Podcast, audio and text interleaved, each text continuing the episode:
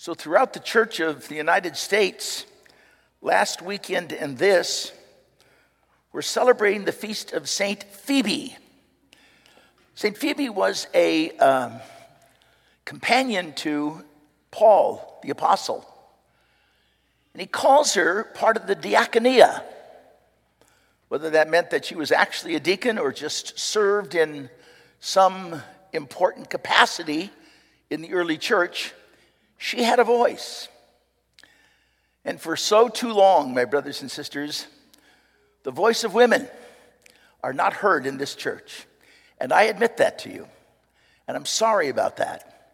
So today, at every Mass, throughout our day on Sunday, after a short little reflection from the celebrant, we're asking one of our great women of our community to get up and to give a reflection on the gospel. So, Jenny Haggard is going to do ours today, so we're in luck because she's the best we've got for sure. So, the gospel. I tell you, I, I didn't know what to make of it. I mean, you know, to, to, if someone sins, to, to, to, to talk to them, okay? If they don't listen, then bring a few more people so that there's some witnesses. And if they don't listen to that, then tell the church, tell everybody, and see if that will change that person's life. And if they don't listen to that, Matthew says, treat them like Gentiles and tax collectors, sinners. Hmm. No wonder our church specializes in excommunications. We did for all too many years. We were excommunicating people for all kinds of crazy things. What good is that? What does that do?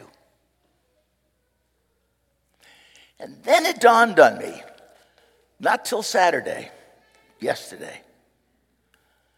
How did Jesus treat the Gentile, the sinner, the tax collector? He called Matthew, and then he dined with him.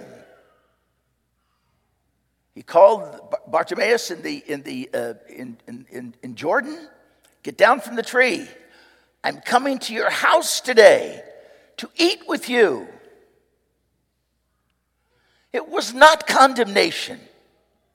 We've got it wrong. It's not how you treat people with condemnation. You treat people, especially the sinner, with relationship, with kindness, with a meal, would we not be a better church if we left communications and spent more time having meals with the people that disagree with us? Would we not? Of course we would. And we must do the same, my brothers and sisters. We must be people. When people disagree with us, when there are difficulties and problems, we can't judge people, we can't condemn them. Treat them as Jesus taught them and treated them with kindness, with a relationship, with a meal, with love. And that's how we change hearts. That's how we change hearts. That's all I got today. I want you to think about that. I want you to think about that. I think that's an important message for us to hear on this day, day when we honor the great women of our community of faith. So, Jenny, it's all yours. You. Welcome.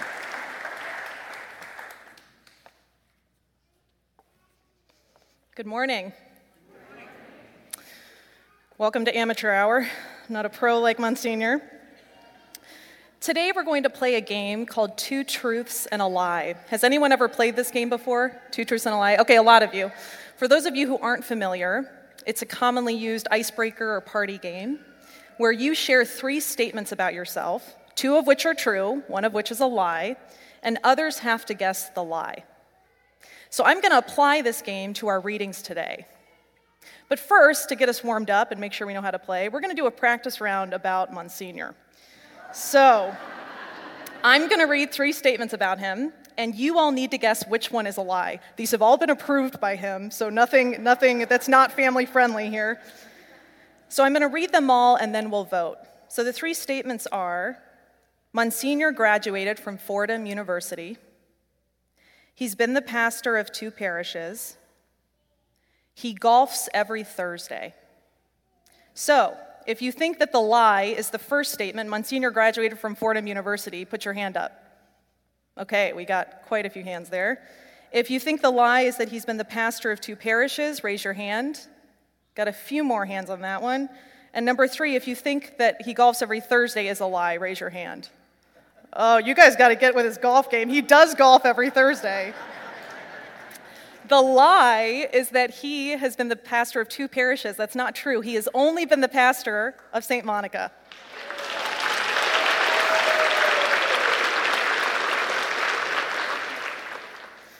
Okay, so now let's apply the same approach to today's readings. I'm going to read three statements, two of which are true, one of which is a lie, and I ask that you tell me what you think the lie is. The first statement conflict is hard but necessary in relationships.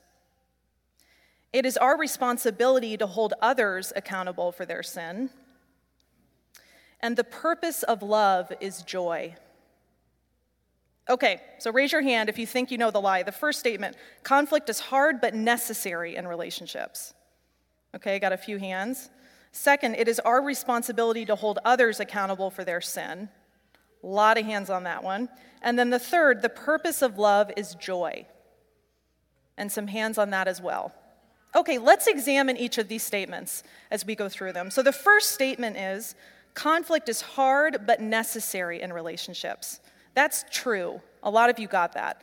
Is anyone here from the Midwest? Yeah, a lot of us, right? Okay, growing up in the Midwest, conflict was a foreign word to me, okay? Everything was always fine. You know, if we ignore our emotions, we can get through this, right? And yet, as I grew up, I quickly observed that one of the things that plagues most relationships and communities, especially churches, is our inability to handle conflict. We simply don't know how to live together, fight together, and stay together. And this is what Jesus addresses in the gospel today. In Matthew, he explains that conflict will happen in community and that it will be difficult. So, if any of you are parents and you've ever yelled from the front seat, don't make me pull this car over, right? Or if any of you are married, um, I've been married almost two years now, which is basically the equivalent of earning your MBA in conflict resolution, right, honey? Right, right? I passed, I passed, I got my degree, okay. Then you know this.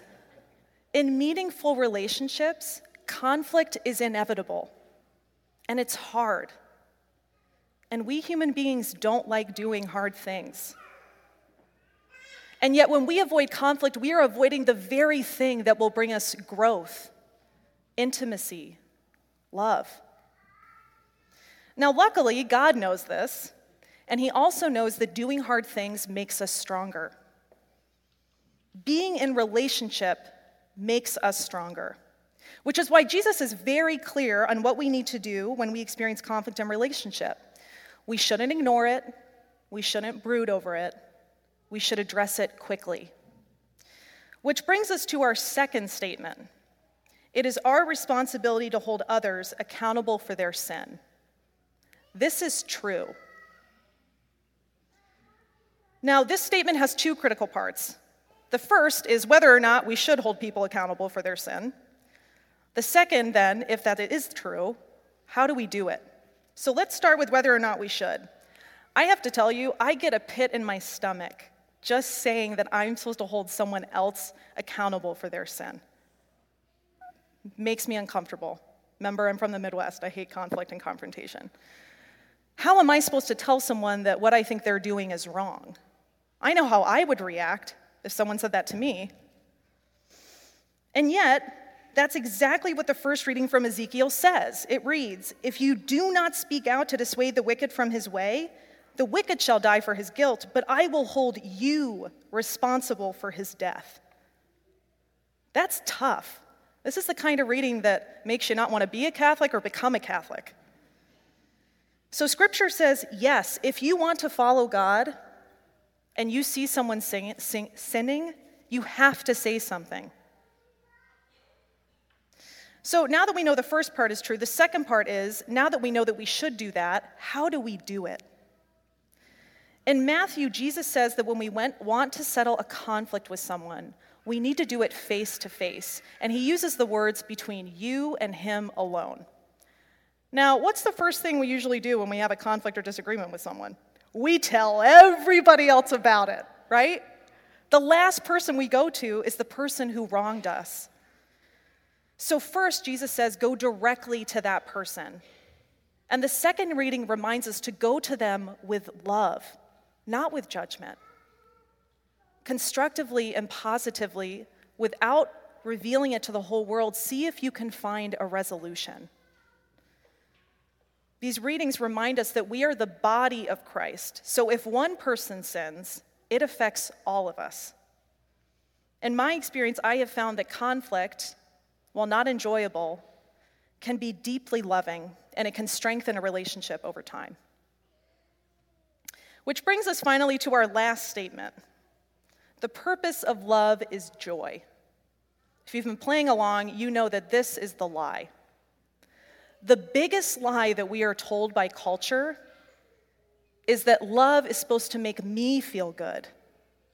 It's about how I feel when I'm with someone, it's about what I receive in a relationship. Love is not about making you happy, it's about making you holy. The very definition of love is putting another's good before your own. So, if any of you are thinking about a conflict that you have in your own life that seems unresolvable, unforgivable because, oh, Jenny, you just don't understand what they did to me was awful, or I'll never be able to get over it, or it's been such a long time I don't even want to bring it up, let me remind you of something. If you read the Gospel of Matthew, the story that comes before today's Gospel is the parable of the missing sheep, where Jesus explains that the shepherd leaves the 99 and risks everything to go find the one. He puts another's good before his own. And the story that comes right after today's gospel in Matthew is Jesus' response to Peter's question about how often you're supposed to forgive someone who sins repeatedly against you 70 times, seven times. So, if any of you are parents who've ever lost your kid at Disneyland, or if any of you are dog owners and your dog has run away, you know that you don't just go look for an hour and call it quits. You get out there, you find them. Or if your friend has ever hurt you, you don't break off the friendship. You sit down, you have a conversation about it, you forgive him 70 times, seven times. In each of these examples, you do the hard thing and you put another's good before your own. God knows what it means to do hard things out of love. He did the hardest thing imaginable. He sacrificed his only son for us. He understands deeply, intimately what love requires. So, if you think you can't resolve a conflict, the responsorial psalm that Merrick sang so beautifully today is a good reminder. If today you hear his voice, harden not your heart. Sometimes God's going to tell us things that we don't want to hear. But the more that you know his voice, the more that you fall in love with him, the more that truth will be revealed. And He will give you the strength, the courage, the confidence to do whatever He asks of you. So let's recap. We've got three truths now. Number one, doing hard things like dealing with conflict is necessary in relationships and makes us stronger. Secondly, it is our responsibility to lovingly and constructively address conflict face to face. And finally, third, love is not about being happy, but about being holy. The last words that Jesus shares in today's gospel are For where two or three are gathered together in my name, there I am in the midst of them. Now, notice he doesn't say where two or three agree in my name. or where two or three get along or are happy in my name. The Lord is so present to us, even in conflict, especially in conflict. So this week, I invite you to do what Jesus did do the hard thing and love one another.